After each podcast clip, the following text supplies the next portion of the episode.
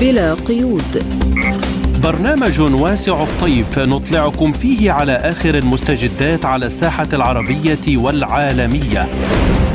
حصريا من إذاعة سبوتنيك. تحية طيبة لكم مستمعي سبوتنيك من استديوهاتنا في موسكو. وأهلا بكم إلى هذه الحلقة الجديدة من بلا قيود. نرافقكم فيها على مدار الساعة. أنا عماد الطفيلي. وأنا فرح القادري والبداية بأبرز العناوين. بوتين يوجه في خطابه السنوي رسائل للداخل والخارج. الاتحاد الأوروبي يعلن عن تمديد حزمة العقوبات ضد روسيا حتى الرابع والعشرين من فبراير لعام 2024 زلزالان جديدان في هاتاي ومئات المصابين في تركيا وسوريا والخوف يدفع الآلاف لمغادرة منازلهم. وسائل إعلام غربية تدعي بوجود مفاوضات سرية بين إسرائيل والسلطة الفلسطينية الرئيس بشار الأسد يقوم بزيارة خاطفة إلى سلطنة عمان. لازلتم تستمعون إلى برنامج بلا قيود.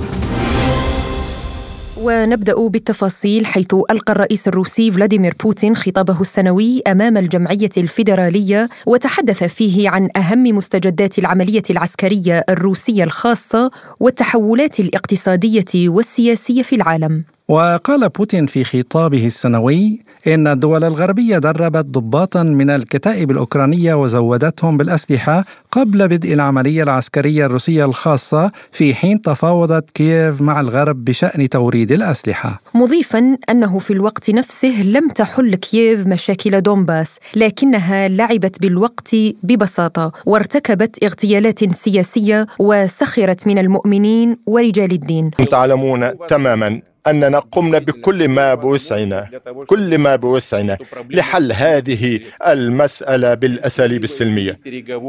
وأجرينا المحادثات للخروج من هذه الأزمة الصعبة.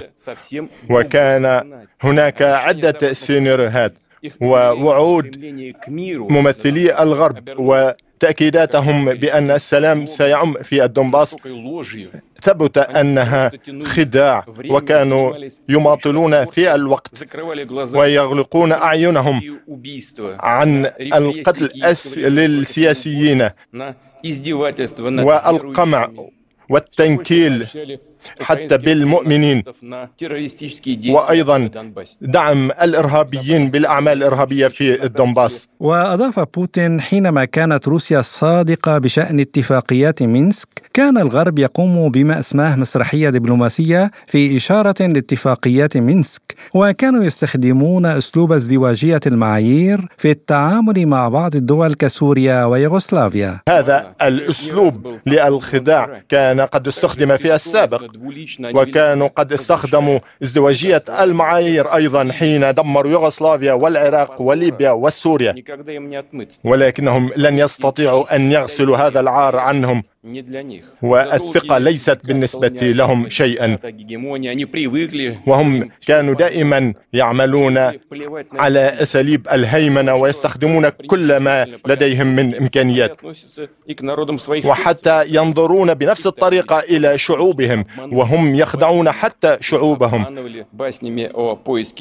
في أنهم يبحثون عن السلام ومخالفا للقرارات في مجلس الأمن تجاه الدنباس بينما كان الخداع في كل مكان. وقال بوتين في بداية فبراير طالب الناتو بالعودة إلى معاهدة ستارت بما في ذلك إتاحة الفرصة للإشراف على قوات الردع النووية إنه مسرح العبث بعينه.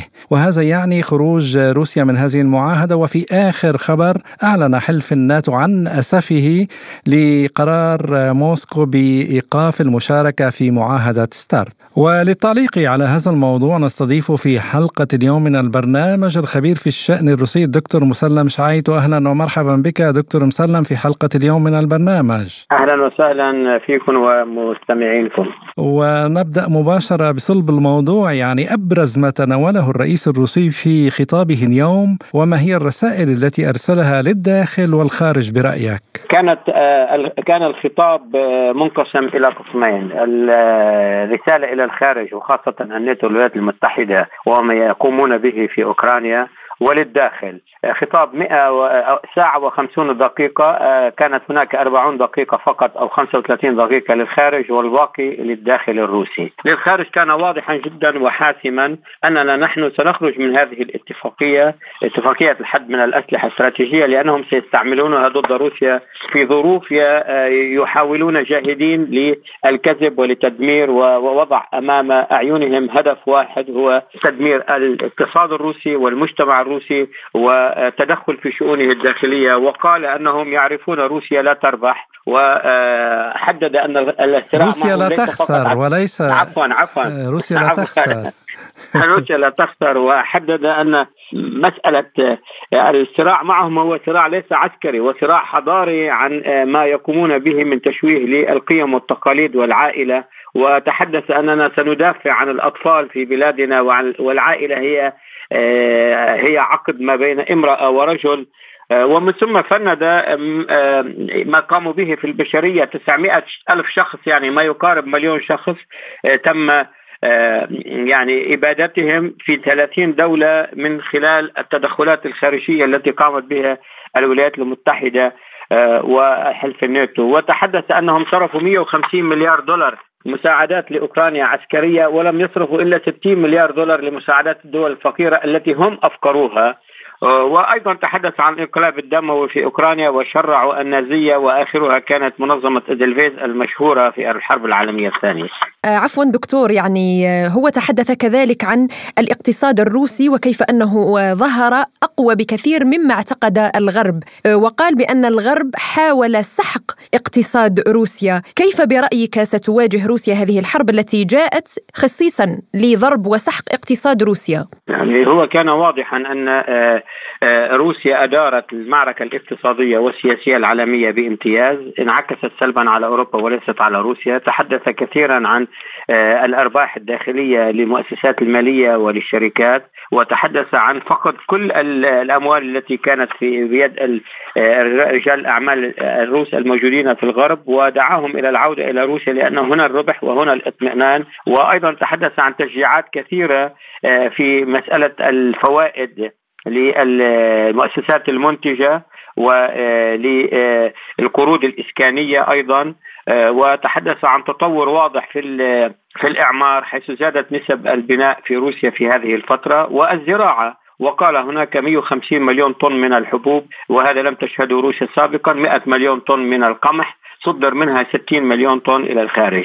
وتحدث عن انخفاض نسبة العاطلين عن العمل إلى 3.7% حاليا عندما كانت قبل ذلك 4.7 نعم وأيضا أشار إلى مسألة مهمة رئيس بوتين حينما قال يعني حينما كانت روسيا صادقة بشأن اتفاقيات مينسك كان الغرب يقوم بما أسماه مسرحية دبلوماسية كانوا يحضرون للحرب ضد روسيا وقال كنا منفتحين ومستعدين للحوار لكن ونسعى لضمانات أمنية للجميع بمساواة وعدل لكن الغرب كان ينافق.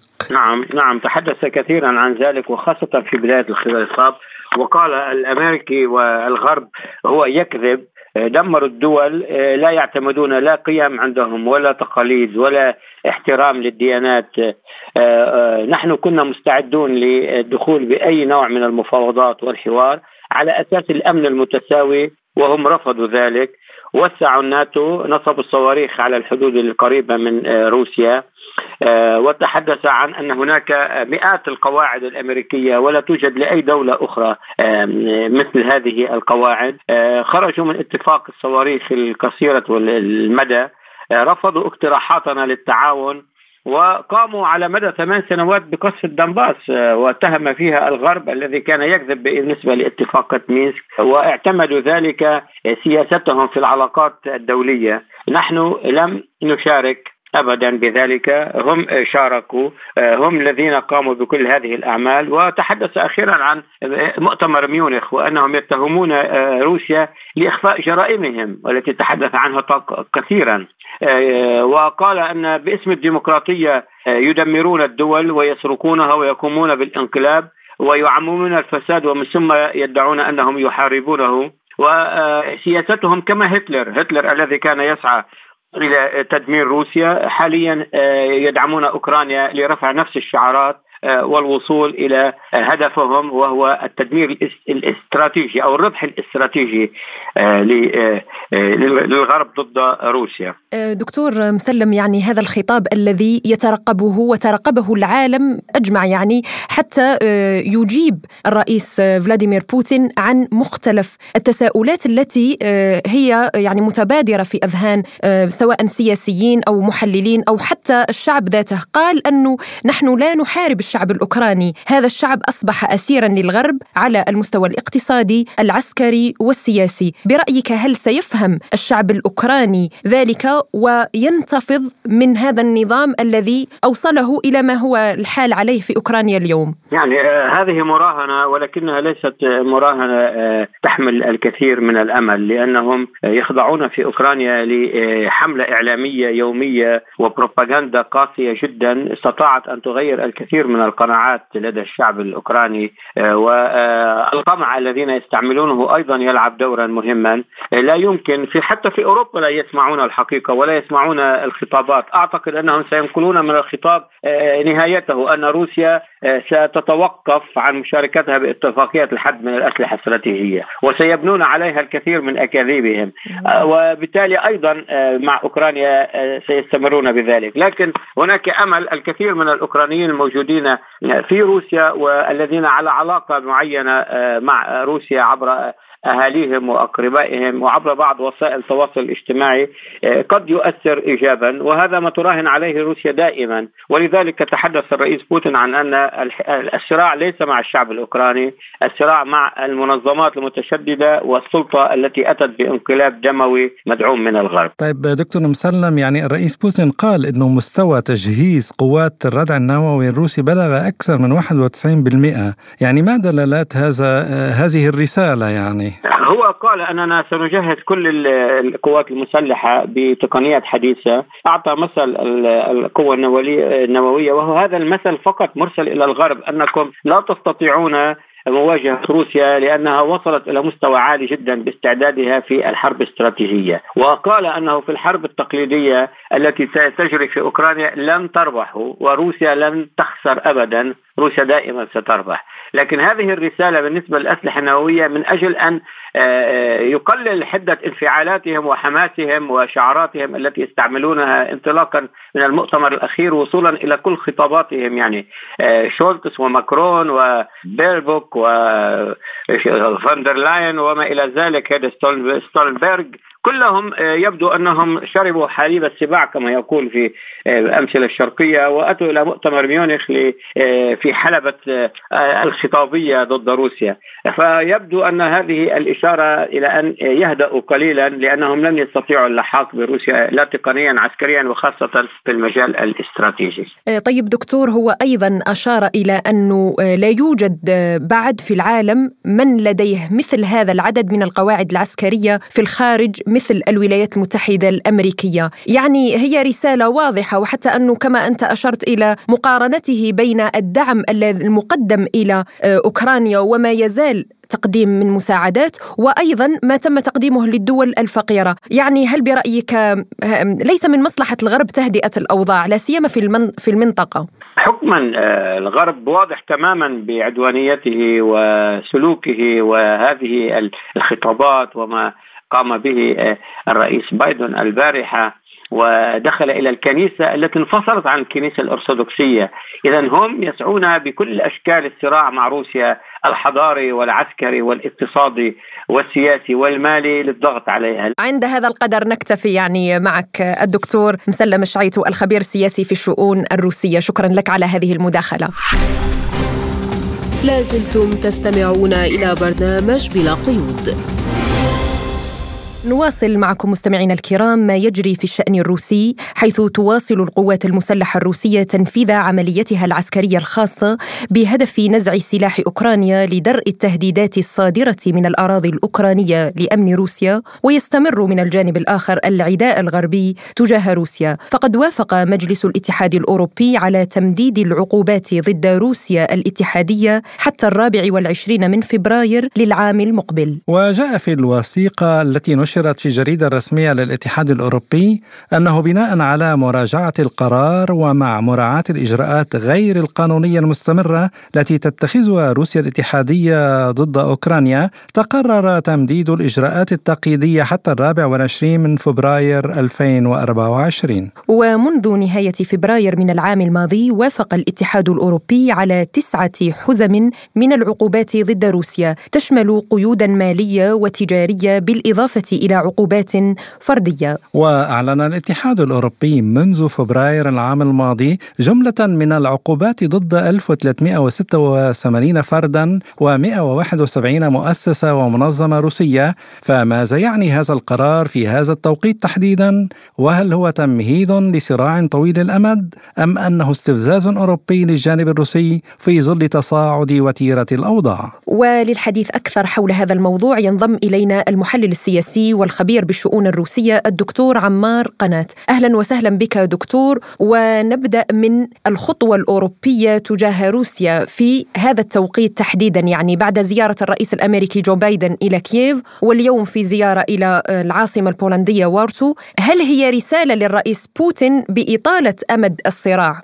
تحياتي لكم. آه، فيما يتعلق يعني في الخطوات آه، أو التحركات يعني الأوروبية أو الغربية بشكل عام آه، أراها يعني في المرحلة الأخيرة. هي متخبطة ودليل واضح على ارتباك يعني في أداء هذه المنظومة تجاه يعني الأزمات الدولية وخاصة فيما يتعلق يعني في في روسيا. يحاولون اليوم يعني ربط أي تحرك يعني عدائي كان من عقوبات اقتصادية غير مجدية أم من حيث يعني مسألة تسليح أوكرانيا. باعتقادي في المراحل الأخيرة بدأنا يعني نلمس أنها جزء منها هو يأتي يعني فقط كمواد إعلامية ورمزية لأنه اليوم يعني المنظومة الغربية تفتقد إلى آليات كثيرة لإدارة يعني مثل هذا الصراع. وفيما يتعلق يعني في في المنظومة الأوروبية بالذات يعني نرى أنها يعني هي فاقدة للقرار السياسي وهي تعمل اليوم يعني كأداة أداة سياسية تنفيذية للسياسة الخارجية للولايات المتحدة.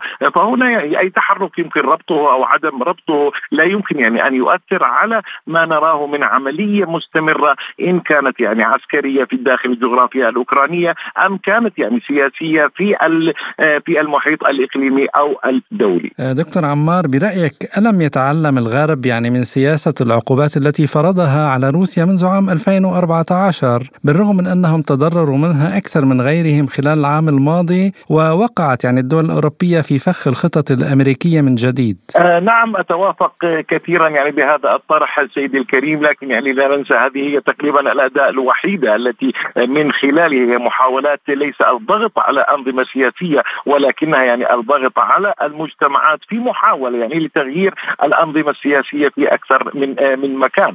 كنا في البداية يعني لقد عولنا على مسألة يعني العودة إلى العقلانية يعني آه، الأوروبية من حيث يعني أن فعلا المصالح القومية الأوروبية تتضرر جراء هذه العقوبات، لكن هذا يعني دليل واضح آه، جدا يعني على مسألة عدم وجود القرار السياسي، لا أعتقد إن كان هناك يعني حرية آه، في اتخاذ يعني أي قرار بالنسبة لأوروبا. لما انتهجت يعني هذا الأسلوب آه، في العقوبات تجاه روسيا، لكن يعني القرار هنا مصدره فقط واشنطن، فلذلك التعويل اليوم يعني على مسألة إعادة النظر باعتقادي ممكن أن تكون فقط ضمن يعني الضغط الشعبي وتغيير النخب السياسية في المنظومة آه، الغربية وخاصة الأوروبية. وهذا ما سنراه يعني في المراحل القادمة من خلال يعني العمليات آه، الانتخابية. لكن هنا يعني يمكن هذه المسألة أن تشكل خطرا يعني على الوضع الأوروبي لأن الانتقال يعني سيكون من هذه يعني النخب إلى نخب ستكون أكثر راديكالية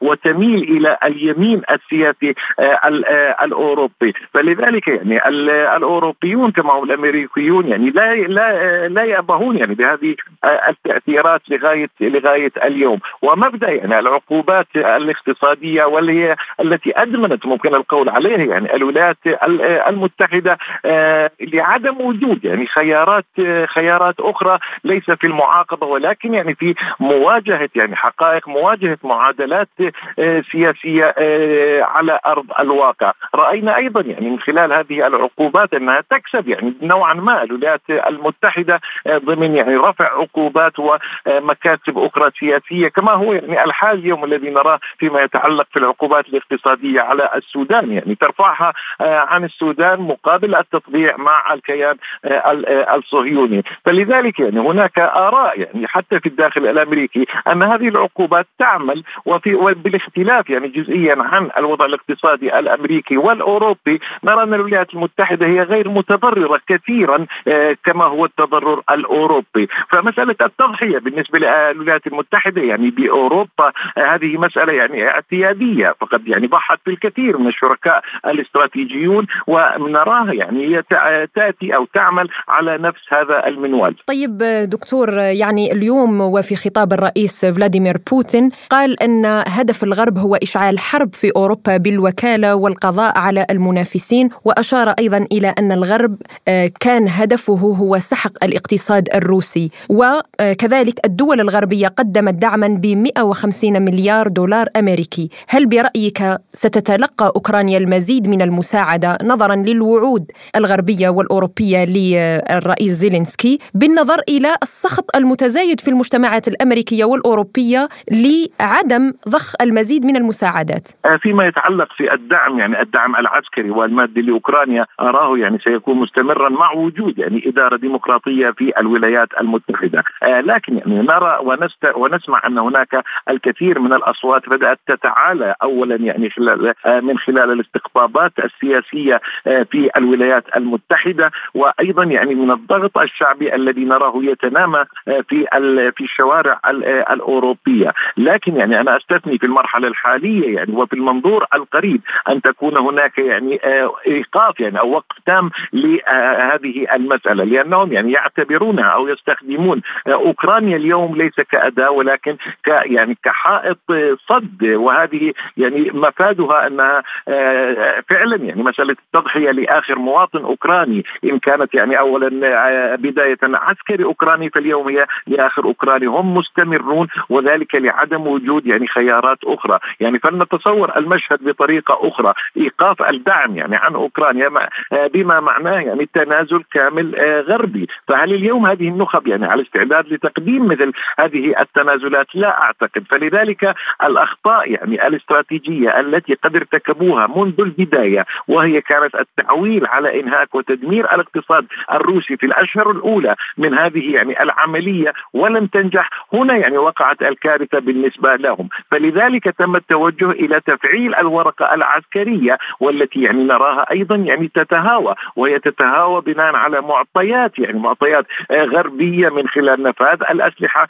يعني نفاذ الاسلحه وأيضا يعني مسألة المد الثقيل أو مثلا على سبيل المثال الصواريخ البعيدة المدى والدبابات. فهذا أيضا جزء من الخلل في هذه العملية والمعادلة الداخلية الغربية. وهنا يعني وفي عجالة يمكن أن ننوه أن اليوم يعني الجسم الغربي هو ينقسم إلى ثلاثة يعني ثلاثة كتل، اولا الكتلة الانجلو سكسونيه بقياده الولايات المتحدة، الكتله الغربية وهي آه، الولايات المتحده آه، عفوا ألمانيا وفرنسا، والكتلة الثالثة هي كتلة أوروبا الشرقية، ونرى أيضا داخل هذه الكتل أن هناك التباينات والتناقضات لأن المصالح يعني الجيوستراتيجية لا تتوافق مع هذا الأداء الذي كله يعني يصب فقط لتحقيق المصالح آه، الاستراتيجية الأمريكية آه، في الأزمة الأوكرانية. دكتور عمار زيارة الرئيس جو بايدن بالأمس إلى كييف ووعده بضخ المزيد من المساعدات ومع ذلك لم تتلقى آه، كييف إلا نصف المساعدات، برأيك لماذا يستمر الغرب في الدعوة لإطالة أمد الأزمة؟ أيعقل أنهم يعتقدون أنهم يعني يستطيعون محو روسيا من الخريطة؟ بداية لا أتوافق أن هناك يعني قناعة لديهم لكن يعني عدم وجود الخيارات الأخرى آه، هو يعني أو هذا العامل الذي يعني آه، يعرقل ما نراه يعني من ارتباك في منظومة العلاقات الدولية بالكامل. حتى يعني مفهوم هذه الزيارة يعني التي رأيناها يعني أولا هي زيارة رمزية أتت بإخراج مسرحي باعتقادي غير موفق يعني لرئيس دولة عظمى وبهذه وبهذه الطريقة. آه، نعم يعني هناك تساؤل تساؤلات كثيرة حول الدعم يعني المادي ومستوى الفساد ليس فقط في المنظومة الاقتصادية والسياسية الأوكرانية ولكن أيضا يعني في الداخل الأمريكي. فلذلك اليوم هناك توجهات يعني ولجان تحقيق يعني حول هذه المخرجات إلى أين يعني تذهب وكيف تنفق مع مع يعني مع سمعنا أيضا يعني وقراءاتنا لتصريحات هناك يعني وتقارير حول تسرب هذه الأسلحة الموردة لأوكرانيا إلى مناطق عدة في في العالم. طبعا يعني هذه المسألة يعني على الرغم يعني من حدود كل هذه الأمور باعتقادي الغرب مستمر والإدارة خاصة إدارة بايدن لا ترى يعني افقا غير فقط مسألة مد أمد الأزمة لأنه يعني في طبيعة الحال أيضا يصب جزئيا اولا في المصلحة الانتخابية وثانيا يعني في المصلحة أو تفعيل يعني المجمع الصناعي العسكري آه، آه، الأمريكي من جهة أخرى وأيضا ممكن إضافة إلى ذلك يعني التعويل على مد يعني أوروبا بموارد الطاقة آه، الأمريكية، لكن كل هذه الأمور يعني أراها فقط من المنظور التكتيكي وليس الاستراتيجي. نعم طيب دكتور يعني ما تحليلك للصورة والمشهد السياسي من وجود جو بايدن اليوم لإلقاء خطاب آخر في العاصمة البولندية وارسو خاصة وأن يعني توقعات بأن يكون الخطابان للرئيس بوتين وجو بايدن متعارضان آه، وما تعليقك أيضا على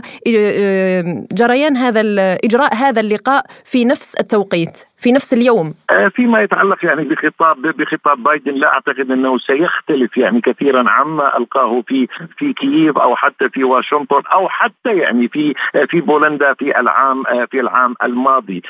فقط نسمع إلى لهجة التصعيد السياسي الدعم العسكري الدعم المادي لاوكرانيا دون حتى اي مبادرة لا لتوصل يعني حل سياسي أو دبلوماسي أو حتى يعني خطة غربية للانتقال بهذا الصراع إلى مستوى آخر، التركيز من قبل المنظومة الغربية على عدم إعطاء آه، روسيا النصر الاستراتيجي وهم فعلا يعني لا لا يفقهون باعتقادي ولا يقدرون يعني مفهوم هذه يعني آه، التسميات من جهة أخرى العملية العسكرية هي مستمرة، استمعنا يعني اليوم لخطاب الرئيس بوتين يعني ولم يكن موجها باعتقادي للمنظومة الغربية ولا حتى للولايات المتحدة، لقد كان موجها للإنسان وللمواطن يعني والمجتمع الروسي وكان يعني تعبيرا ووضع يعني خطط وآليات إنتاجية وأيضا لتعزيز الاقتصاد الاقتصاد الروسي. فهذه يعني هنا بالاختلاف يعني عما يطرحه بايدن. استمعنا يعني أيضا يعني خلال اليوم خلال يعني البارحة واليوم إلى تقارير يعني كثيرة حول انتقادات يعني لبايدن من هذه يعني المعونة اليوم يعني في كييف والمجتمع الأوكراني المجتمع الأمريكي آه، يعاني. ناهيك عن إلى آه، يعني ماذا إلى أين تذهب هذه المعونات؟ لكن يعني الكل بدأ يتكلم في الداخل الأمريكي أن المواطن الأمريكي هو أولى بهذه بهذه الأموال. فلذلك الطرح الأمريكي لا أعتقد إنه سيكون هناك آه، متغيرات أو يعني شيء جديد يمكن أن يطرحه أو يقدمه لأوكرانيا فقط إلا يعني آلية الموت وهي السلاح الذي يعني نرى اليوم من يعاني من الزج يعني بهذه الأسلحة هو الشعب الأوكراني الذي يرزح تحت يعني وطأة هذه النخبة النازية والتي يعني تودي به إلى الموت الحتمي. طيب سؤال أخير دكتور عمار برأيك يعني تصريح الرئيس بوتين اليوم في خطابه بخروج روسيا من معاهدة ستارت يعني وعدم العودة إليها واعتبر إنه إتاحة الفرصة للإشراف على قوات الردع النووية مسرح عبثي بعينه يعني كيف تعلق على ذلك؟ نعم فيما يتعلق يعني في هذه المعاهدة ولا ننسى أنها المعاهدة الأخيرة التي يعني آه، بقت على قيد الحياة بعد ما خرج الرئيس ترامب والولايات المتحدة يعني من معاهدة السماء المفتوحة ومعاهدة الصواريخ القصيرة آه، المتوسطة وقصيرة المدى والرئيس بايدن هو الذي أبقى يعني ممكن القول يعني وحاول الحفاظ على هذه الاتفاقية. آه، لكن يعني رأينا خلال يعني هذا العام يعني وضمن هذه الاتفاقية هناك تقريبا يعني كل كل شهر وفود يعني تأتي وفود للتفتيش يعني والإشراف على العمليات يعني جزئيا يعني العسكرية. لكن يعني منعت منعت الوفود الروسية من الوصول إلى الولايات المتحدة. فمن هنا يعني اولا تأتي مسألة باعتقادي طرح يعني الرئيس بوتين أن عبثية يعني الاستمرار بهذه بهذه الاتفاقية. وأيضا يعني لا ننسى يعني مسألة آه، مهمة أن اليوم يعني وقف مشاركة آه، روسيا يعني بستار ثلاثة وهو يعني أيضا يعني آه، وقد قالها بوتين إنه يعني لن نستطيع ولن نعطي يعني نسمح لواشنطن بمساله يعني تقويض التكافؤ النووي لأن هناك الكثير من البرامج والتطوير والولايات المتحدة يعني ترمي بعرض الحائط هذه المعاهدة. فلذلك لم يعد هناك معنى للاستمرار بهذه يعني الاتفاقية. لكن يعني آه، عودة يعني لمفهوم يعني هذه الاتفاقية هي كانت تلعب يعني دورا مهما يعني في مفهوم الاستقرار الاستراتيجي. فلذلك يعني الولايات المتحدة هي التي بدأت بالخروج من هذا المفهوم وهذا الإطار والذي مما لا شك فيه سيؤثر على مفهوم الأمن يعني والسلام الدوليان يعني في المراحل القادمة. لكن نعم. يعني نعم. دكتور عمار الفكرة أصبحت واضحة. أستاذ العلوم السياسية والعلاقات الدولية في جامعة سيفاستوبل الدكتور عمار قناة. شكرا جزيلا لك دكتور عمار. لازلتم تستمعون إلى برنامج بلا قيود. لم ينتهي كابوس الزلزال الذي ضرب تركيا وسوريا منذ السادس من فبراير الجاري الذي تسبب في مقتل عشرات الآلاف من السكان وإصابة العشرات الآخرين وتعرض آلاف المباني لأضرار جسيمة بما في ذلك المدارس ومرافق الرعاية الصحية والبنية التحتية العامة الأخرى مثل الطرق والمطارات والموانئ ومحطات النفط وخطوط الكهرباء وتوفير المياه والصرف الصحي كما تم تسجيل مئات الهزات cada día. ويوم أمس الاثنين ضرب زلزال بقوة ستة درجات فاصلة ثلاثة على مقياس ريختر محافظة هاتاي التركية وامتدت آثارهما إلى مناطق الشمال السوري في حلب واللاذقية وطرطوس كما شعر بهما سكان لبنان والأردن وفلسطين وحتى مصر. مراسلنا في حلب ينقل لنا الأوضاع بعد هذه الكارثة الجديدة. آه، يبدو أن شبح الزلزال السادس من فبراير الحالي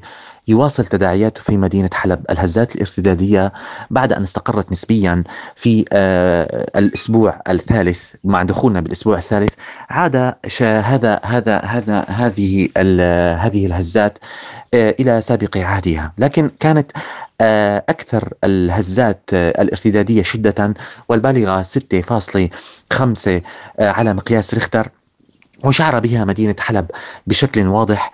كان لها أثر كبير على أهالي المدينة الذين تقاطروا إلى الشارع والى إلى الشوارع والساحات العامة و آه، كل الأماكن آه، التي يمكن الاحتماء بها آه، بعد آه، أن يعني استمر استمرت هذه الأزمة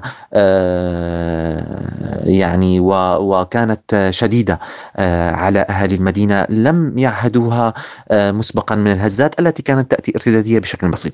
عموما واقع الحال أن أن الأمور إلى الآن مستقرة صحيا وطبيا لا توجد هناك أي إصابات آه، عدا عن إصابات إصابات آه، يقدر عددها بالمئة إصابة هي ناتجة عن الخوف والهلع من آه، من من هذه من هذه من هذه الهزة شديدة القوة.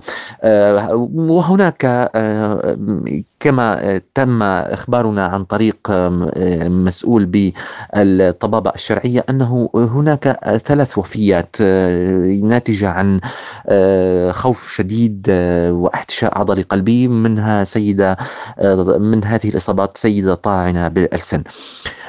طبيا ويعني على المسار الطبي والإغاثي كانت كل المشافي في جاهزية عالية ويعني آه، آه، أخذت آه، أخذت دورها الكامل خاصة بعد بعد أن قضى أهالي حلب ليلتهم في في في كما قلنا في الساحات العامة وفي الأماكن العامة خوفا من هزات ارتدادية قد تأتي. طبعا المشافي العامة والخاصة في حالة تأهب شديدة. هناك الحديث عن زيادة الحالات الولادة آه، لحوامل آه، ارتفاع هذا هذا هذه هذه هذه نسبة هذه الولادات بعد الزلزال القوي. آه، طبعا الإصابات هي إصابات وجروح ناتجة كما قلنا عن التدافع آه، أثناء النزول إلى الشارع. وأيضا آه، بعد انهيارات من حجارة للأبنية المتصدعة. بالمقابل نشاهد هناك هناك كان انهيار سجل انهيار واحد لبناء بناء متضعضع ومتصدع خلف مشفى الزاهي ازرق المسمى المتعارف عليه تسميته في مدينة حلب بالحميات. بناء قديم متهالك آه انهار بشكل جزئي. آه لم تسجل آه في هذه الحادثة أي إصابات لكن عموما هناك الإصابات كانت تتراوح بجروح طفيفة وجروح آه، يعني آه، الحمد لله انها لم تكن آه، بالغة الشدة. طبعا الدفاع المدني وفرق الإنقاذ وفرق الإطفاء يعني على آه، خلال جولة صباحية وخلال جولة مسائية كانت من الصباح من من فجر من من الفجر هم على هبة الاستعداد لحدوث أي طوارئ كانت. خاصة أن فرق الهلال الأحمر الطبية والإغاثية أيضا استدعيت بشكل سريع من أجل من أجل التأهب لأي حدوث طارئ لا قدر الله في الساعات أو الأيام. كما عبر أهالي حلب عن قلقهم ووضعهم المزري من جراء هذا الزلزال الكارثي لسبوتنيك. بس بتحكي لنا هيك لحظة الزلزال مثلا. لك على عالم الزل ماتوا على عالم اللي خرب بيوتهم على عالم بيطلعوا ياخذوا أجارات أجارات 4 ملايين. عايش. على النقلية بغاليون ونص على السوزوكيات الغالية اللي العالم كلها ما بقى ترحم بعض. عايز احكي طيب من ضمن المحيط اللي أنت قاعدة فيه صار في شي ضحايا لا سمح الله. طبعا صار لك بالمنزل اللي أنت مقيمة فيه. جنبي لا في صار في شي ضرر أنت بمنزلك؟ أكيد صار ضرر لكن في حدا ما صار ضرر فيه. أيوه. طيب المحيط اللي أنت فيه حاليا قديش الضحايا اللي كانوا هناك ممكن تحصي لنا هيك تعطينا. أكيد بحسب لك إياهم. في طفلة عمرها ست سنوات وفي اختها للطفله عمرها شي 16 سنة وفي جيراننا بيت اللهم صل على النبي عاصي هو وزوجته. وفي بيت السمان هو وزوجته هلا أنا عم بلاحظ إنه هون في أساس منزل. أكيد نحن عم نطلع من بيوتنا لأنه بياناتنا كلها بخطر وحارتنا كلها بخطر. أيوه. يعني وين حضرتك هلا حاليا بدك توجهي يعني في شيء مكان معين بدك توجهي له؟ لا أنا بركي عند جارتي بغرفة عيلتنا أيوه. حاليا. لأنه ما ما ما في خرج نطلع بايجارات غالية ما خرج ما عندنا إمكانيات ولا في معنا شيء الحمد لله فضل الله طيب هذا نصيبنا كله الحمد لله. شكرا لحضرتك والحمد لله على السلامة. الله يسلمك. ومراسلتنا في اللاذقية تصف لنا الوضع هناك. عدد كبير من أهالي محافظة اللاذقية بات ليلته أمس خارج المنازل بعد الهزة الأرضية القوية التي شعروا بها حوالي الساعة الثامنة مساء حيث توجه البعض إلى الحدائق العامة والساحات فيما ذهب البعض الآخر إلى منازل الأقارب لهم في الأرياف لاعتقادهم أنها أكثر أمانا من الأبنية الطابقية الموجودة في المدن. آه، بالتوازي كانت مشافي اللاذقية تستقبل آه، مساء أمس آه، نحو 200 حالة إسعافية بين ردود بين كسور كان سببها التدافع الناتج عن حالات الخوف التي أصابت الأهالي أثناء آه، خروجهم من منازلهم. أيضا حالات توتر نفسي انهيار عصبي آه، قامت الكوادر آه، الطبية الموجودة بالمشافي والتي هي في حالة استنفار من تقريبا من الزلزال الذي حدث في 6 شباط حيث تعاملت مع الحالات التي وصلت إليها. تم تخريج معظم الحالات بعد التأكد من سلامتهم. الحمد لله لم يتم تسجيل سقوط أي بناء في عموم اللاذقية جراء الهزة الأرضية مساء أمس.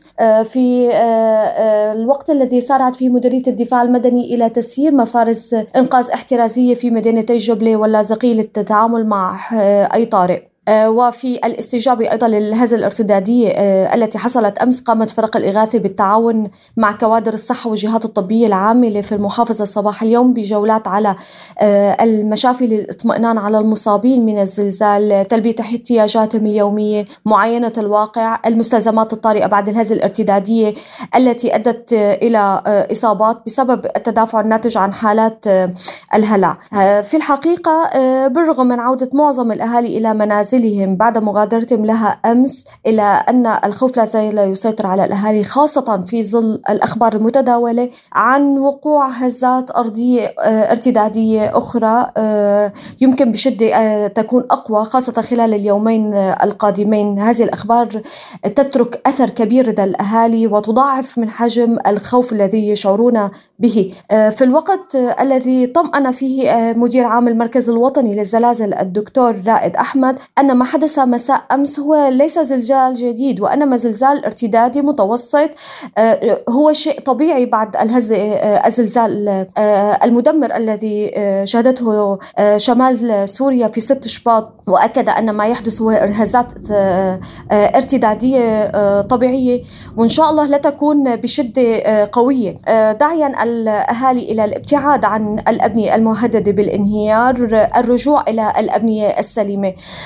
نتمنى الأمن والسلام للجميع يا رب في اللاذقية وفي عموم المحافظات السورية. كما قال لنا مراسلنا في بيروت عبد القادر الباي إثر الهزة التي شعر بها سكان لبنان يوم أمس هرع المواطنون في مختلف المناطق اللبنانية إلى الشوارع والساحات خوفا من هزات ارتدادية.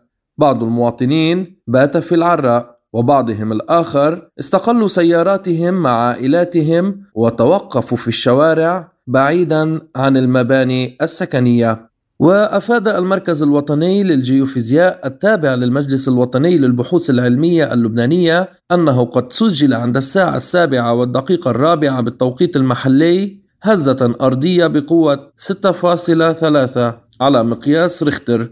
حدد موقعها على الساحل التركي على بعد 200 كيلومتر من شمال لبنان وقد شعر بها المواطنون. وأوضح المركز أنه من الطبيعي حدوث هزات ارتدادية بعد هذه الهزة ويمكن أن يشعر المواطنون ببعض منها ولكن ليس هناك أي خطر من أمواج تسونامي في لبنان حسب نظام الإنذار المبكر من التسونامي في البحر المتوسط. وكإجراء احترازي قرر وزير التربية والتعليم العالي عباس الحلبي إقفال المدارس والثانويات والمهنيات والجامعات الرسمية والخاصة كافة اليوم الثلاثاء بعد الهزة الأرضية التي وقعت. وأيضا كلف الحلبي المسؤولين عن إدارة كل المؤسسات الرسمية والخاصة الكشف الهندسي على مباني المؤسسات التعليمية كافة للتأكد من عدم حدوث تشققات أو أخطار على سلامة المباني. ودعاهم أيضا إلى الاستعانة بالبلديات ونقابة المهندسين والهيئة العليا للإغاثة والإبلاغ عن أي إشارات تشكل خطرا على المباني التعليميه بعض الهزة والله هلع يعني شو يعني هلع وخوف. اي والله. بس البيت راح يوقع فوق, فوق رؤوسنا والله أولاد كثير خافوا. والله أنا تسطحت يعني هيك شوي. اي والله. صار هيك يعني البيت يرقد صراحة يعني. يعني صراحة ف... ما فينا نرجع. البيت إيه. أما نزلنا تحت يعني والحمد لله. لازلتم تستمعون إلى برنامج بلا قيود. وإلى الشأن الفلسطيني وسائل إعلام غربية تدعي بوجود مفاوضات سرية بين إسرائيل والسلطة الفلسطينية منذ شهرين حيث ذكر تقرير أمريكي أن هناك محادثات سرية يجريها كبار مساعدي رئيس الوزراء الإسرائيلي بنيامين نتنياهو والرئيس الفلسطيني محمود عباس منذ شهرين تقريبا في محاولة لتهدئة التوترات المتصاعدة في الضفة الغربية المحتلة. ووفقا لموقع إكسيوس الأمريكي تعد هذه المحادثات السرية أول اتصال رفيع المستوى بين السلطة الفلسطينية والحكومة الإسرائيلية اليمينية المتطرفة. وقالت مصادر إنه على الرغم من إبلاغ البيت الأبيض بالتواصل المباشر والمستجد بين الطرفين إلا أنه ليس من الواضح بعد ما إذا كان جميع رؤساء أحزاب التحالف الحكومي الإسرائيلي على علم به أو حتى بمضمون المحادثات التي جرت. ولمناقشة هذا الموضوع أكثر نستضيف معنا رئيس الجمعية الفلسطينية لخريجي جامعات روسيا ورابطة الدول المستقلة وأمين سر دائرة روسيا في مفوضية العلاقات الدولية لحركة فتح الدكتور نضال رباح. أهلا وسهلا بك دكتور نضال. أهلا وسهلا بك دكتور نضال وشكرا لك على تواجدك اليوم معنا في برنامج بلا قيود. أهلا وسهلا بك وبكل مستمعين راديو سبوتنيك. شكرا. أه نتحدث. نبدأ معك من هذا التقرير الأمريكي الذي أفاد بوجود مفاوضات سرية تجري تحت الطاولة بين الجانبين الإسرائيلي والفلسطيني حسبه بأنها منذ شهرين. برأيك إلى أي مدى صحة هذا الكلام؟ آه عزيزتي دعينا في البداية نتناول موضوع المفاوضات بشكل عام. نعم. آه فالمفاوضات بين الطرفين هي من أحد أهم المتطلبات للتوصل لحل القضية الفلسطينية منذ اتفاقية أوسلو. آه والمفاوضات مستمرة لحل الأمور العالقة بين الطرفين وتعتمد المفاوضات على عدة عوامل. الوضع القائم على الأرض آه أي مستجدات في الصراع بين الطرفين التطورات الإقليمية ومتطلبات الوضع الإقليمي. وفي الوضع الراهن الوضع الحالي ونظرا لظروف التوتر في الأراضي الفلسطينية والتصعيد من قبل الحكومة الإسرائيلية تجاه الشعب الفلسطيني والسلطة الوطنية الفلسطينية. فما كان من القيادة الفلسطينية الا القيام بعدة أمور لكبح جماح الإسرائيليين لوقف التصعيد ضد الفلسطينيين. ومن هذه الأمور التي تم اتباعها من قبل السلطة الوطنية الفلسطينية تجهيز ملف واللجوء إلى محكمة العدل الدولية لكشف وفضح التصرفات العنصرية من قبل الحكومة الإسرائيلية تجاه الشعب الفلسطيني الاعزل. آه والخطوة الثانية آه وقف كافة قنوات الاتصال مع الجانب الإسرائيلي وبناء عليه فموضوع المفاوضات السرية بين الطرفين هي عارية عن الصحة تماما وما نشر في وسائل الإعلام الغربية والأمريكية والإسرائيلية إنما هو للاستهلاك الإعلامي ولتحقيق مكاسب إعلامية على حساب الشعب الفلسطيني. نعم، هل بالإمكان إجراء محادثات ومفاوضات بين الجانبين في العلن ولو في الفترة المقبلة برأيك؟ أنا قلت في البداية إنه موضوع المفاوضات هي متطلب أساسي لحل كافة الأمور العالقه بين الطرفين. نعم. المفاوضات هي أساس وفي حال حل الخلاف ووقف التصعيد الإسرائيلي تجاه الشعب الفلسطيني ستعود المفاوضات إلى ما كانت عليه سابقا وستكون بالسر وبالعلن حسب طبيعة الموضوع المطروح للتفاوض. طيب دكتور نضال برأيك ما الذي تغير على الفلسطينيين بعد عودة بنيامين نتنياهو للحكومة الإسرائيلية؟ يعني الوضع القائم الحالي هو قائم منذ اتفاقية أوسلو وال يعني التشابك والصراع الفلسطيني الإسرائيلي قائم ولم يزل قائم وسيبقى قائم حتى حل القضية الفلسطينية حل عادل وشامل يضمن للشعب الفلسطيني كافة حقوقه وتعاقب الحكومات الإسرائيلية على سدة الحكم تتفاوت بين الأشخاص الموجودين في سدة الحكم. فحكومة نتنياهو معروف عنها منذ تسلسلها في الهرم الحكومي أنها حكومة متطرفة وما زاد الطين بلة وجود أعضاء في الحكومة وأعضاء في الكنيسه أعضاء في الحكومة الإسرائيلية نعم. مثل بن كفير وبن كفير هو الذي زاد الطين بله وصب الوقود على النار وهو الأساس في التصعيد القائم على الأرض في بين الطرفين في فلسطين والحكومة الإسرائيلية. طيب ماذا عن توسيع المستوطنات الإسرائيلية وكيف أن هذا القرار يمحي الوجود الفلسطيني؟ حتى أن مجلس الأمن الدولي قال إن هذه المستوطنات تقف عائقا في عملية السلام بين الدولتين. السياسة الإسرائيلية هي تقسيم الأراضي إلى كنتونات وفصلها بوجود مستوطنات حتى يكون الأمر الواقع على الأرض انه هذه أراضي إسرائيلية ومشرعة وقانونية. بينما لما نحكي في موضوع المستوطنات فهو قائم منذ الاحتلال بداية الاحتلال الإسرائيلي للأراضي الفلسطينية حتى يومنا هذا وسيستمر طالما لا يوجد حل نهائي قائم على الشرعية الفلسطينية والحقوق الوطنية للشعب الفلسطيني سيستمر بناء المستوطنات اليوم وغدا وبعد غد ولا عشرين سنة قادمة طالما لا يوجد حل جذري ونهائي للقضية الفلسطينية. في حال وجد حل للقضية الفلسطينية وتم إعلان الدولة الفلسطينية المستقلة وعاصمتها القدس الشرقية لن يكون توقف للاستيطان وهي أحد أهم الذرائع التي يتذرع بها آه، الإسرائيليين. كيف ترى التدخل الأمريكي كوسيط بين الحكومة الإسرائيلية والسلطة الفلسطينية اليوم؟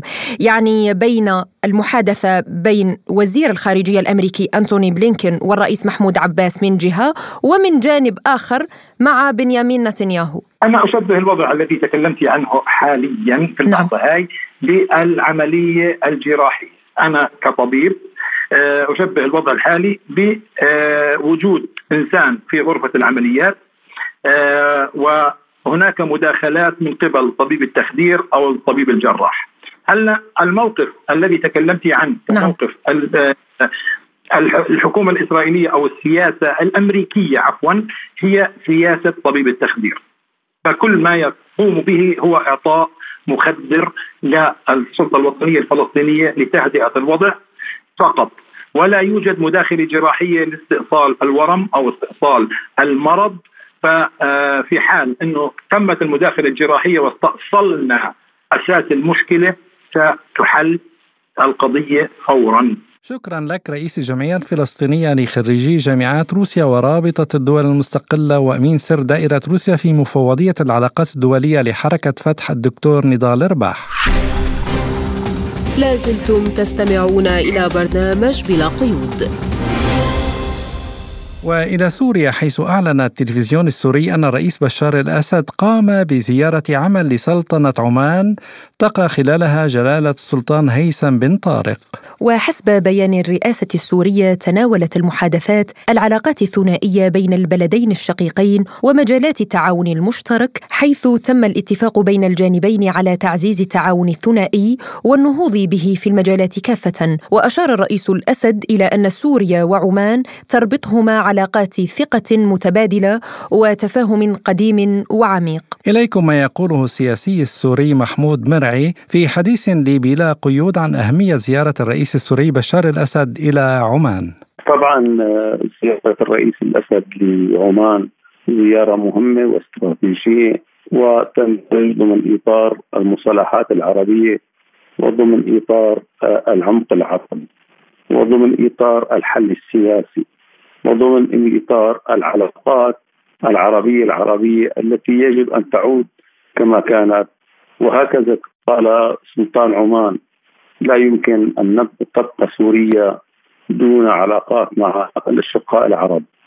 فهذه الزيارة هي خطوة خطوة مهمة واستراتيجية بالاتجاه الصحيح لتعميق العلاقات العربية العربية خاصة وأن الخليج العربي منطقة جغرافية مهمة. بالنسبة للوطن العربي وسوريا. طبعا سلطنة عمان لها سفارة بدمشق ولها علاقات دبلوماسية وسياسية مع دمشق. وبنفس الوقت لها علاقات آه، مع دول الخليج قوية واستراتيجية ولها علاقات مع إيران ولها علاقات مع الولايات المتحدة الأمريكية. وممكن أن تكون وسيط وممكن أن تكون عراب بين سوريا وتلك الدول.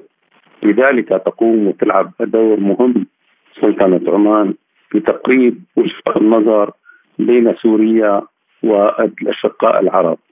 لذلك المكان مهم والجغرافيا مهمة وسلطنة عمان مهمة آه، في تقريب وجهات النظر بين سوريا والأشقاء العرب. فيما اعتبر السلطان هيثم بن طارق أن سوريا دولة عربية شقيقة ونحن نتطلع لأن تعود علاقاتها مع كل الدول العربية إلى سياقها الطبيعي.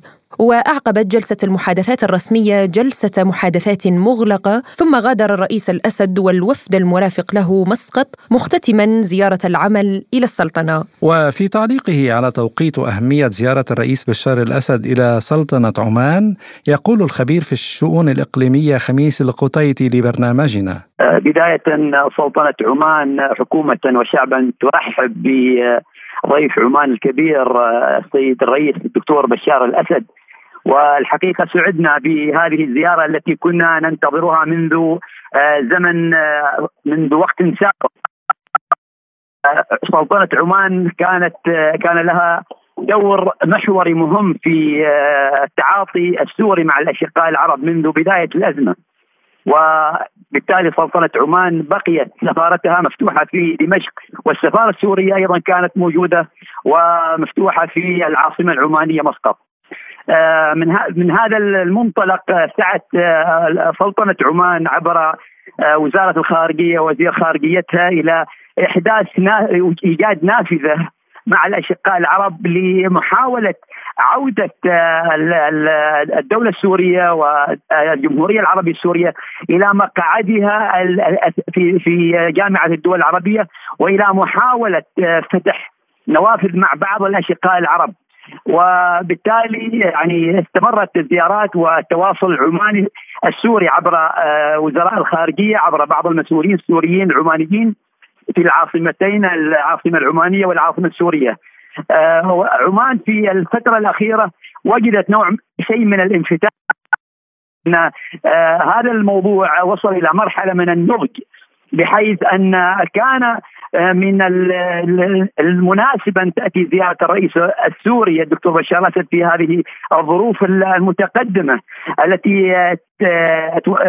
يعني تؤذن بورق أمل لانفراجة عربية سورية باتجاه سوريا باتجاه الشعب السوري.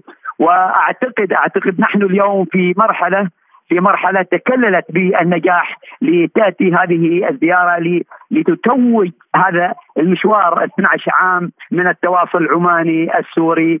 ونسأل الله سبحانه أن يكون هذه الزيارة بارقة الخير وبارقة أمل متقدمة لانتهاء هذه الأزمة السورية مع الأشقاء العرب وإنجاز هذا الخط السياسي الذي كنا نعول عليه في المساعدة مساعدة الأشقاء في سوريا للوصول إلى إلى إلى إلى إلى عودة سوريا إلى الاشقاء العرب وعوده العرب إلى الشقيقه سوريا. وفيما إذا كانت زيارة الرئيس الأسد إلى عمان قد حققت النتائج المرجوة يقول القطيطي بكل تاكيد الزياره قطعت يعني شوط متقدم زيارة نحن اليوم نتحدث عن الزيارة الثانية لعاصمة عربية من قبل رئيس الجمهورية العربية السورية كانت العام الماضي زيارة لدولة الإمارات العربية المتحدة. آه هذه زيارة دولة الإمارات أيضا فتحت أبواب للتواصل السوري العربي. مسارين العماني والإماراتي أيضا يسيران بتوازيين، صحيح عمان كانت سباقة في هذا الإطار، نعم زيارة الرئيس الدكتور بشار الأسد إلى سلطنة عمان. أنا أعتقد حققت يعني جزء كبير من محاولة تنسيق التنسيق العماني إتمام تتويج التنسيق العماني العربي، بالنسبة للأشقاء العرب نعم كان هناك العام الماضي مؤتمر حوار في العاصمة الكويتية الكويت لاعاده سوريا لمحاولة إعادة سوريا إلى جامعة الدول العربية وبالتالي إلى القمة العربية السابقة في الجزائر.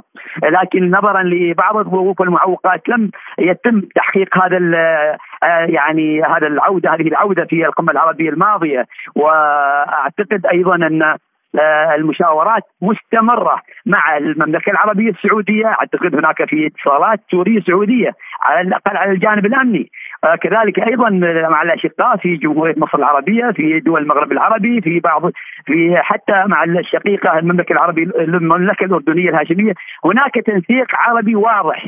أنا أعتقد سيتوج هذا هذا هذه العودة وسينتهي هذا الملف سيتم انهاء وإغلاق هذا الملف مع الأشقاء العرب في في في الزيارة القادمة المزمعة والمتوقعة من قبل وزير الخارجية السعودي إلى العاصمة السورية دمشق. ونأمل أن يتحقق ذلك قريبا. ما تبقى ما تبقى من من الأزمة. أنا أعتقد الدولة السورية قامت بإنهاء كل ما يتعلق بالأزمة في سوريا في في في يعني مسارها الداخلي في في عن طريق الشعب السوري عن طريق الجيش العربي السوري عن طريق الجانب السياسي السوري الذي ممارسته الدولة السورية خلال السنوات الماضية. آه، لكن يبقى الدور العربي عودة سوريا عودة يساعد الدور العربي على الأقل في محاولة تجاوز ملف العقوبات تجاوز قانون قيصر الجائر الذي الذي يعني عانى منه السوريون كثيرا. وجود العرب مع الشقيقة الكبرى عفوا مع الشقيقة سوريا مهم جدا في هذه المرحلة ومهم جدا للشعب السوري. أعتقد أن هذا القانون الجائر يجب أن يتجاوزه العرب اولا آه، مع مع بالتواصل مع الجمهورية العربية السورية. الخبير في الشؤون الإقليمية خميس القطيتي كان معنا من عمان. شكرا جزيلا لك. إلى هنا تنتهي حلقة اليوم من برنامج بلا قيود. كنا معكم فيها أنا عماد طفيلي وأنا فرح القادري. وللمزيد من المتابعة زوروا موقعنا الإلكتروني سبوتنيك دوت إي. إلى اللقاء. وإلى اللقاء.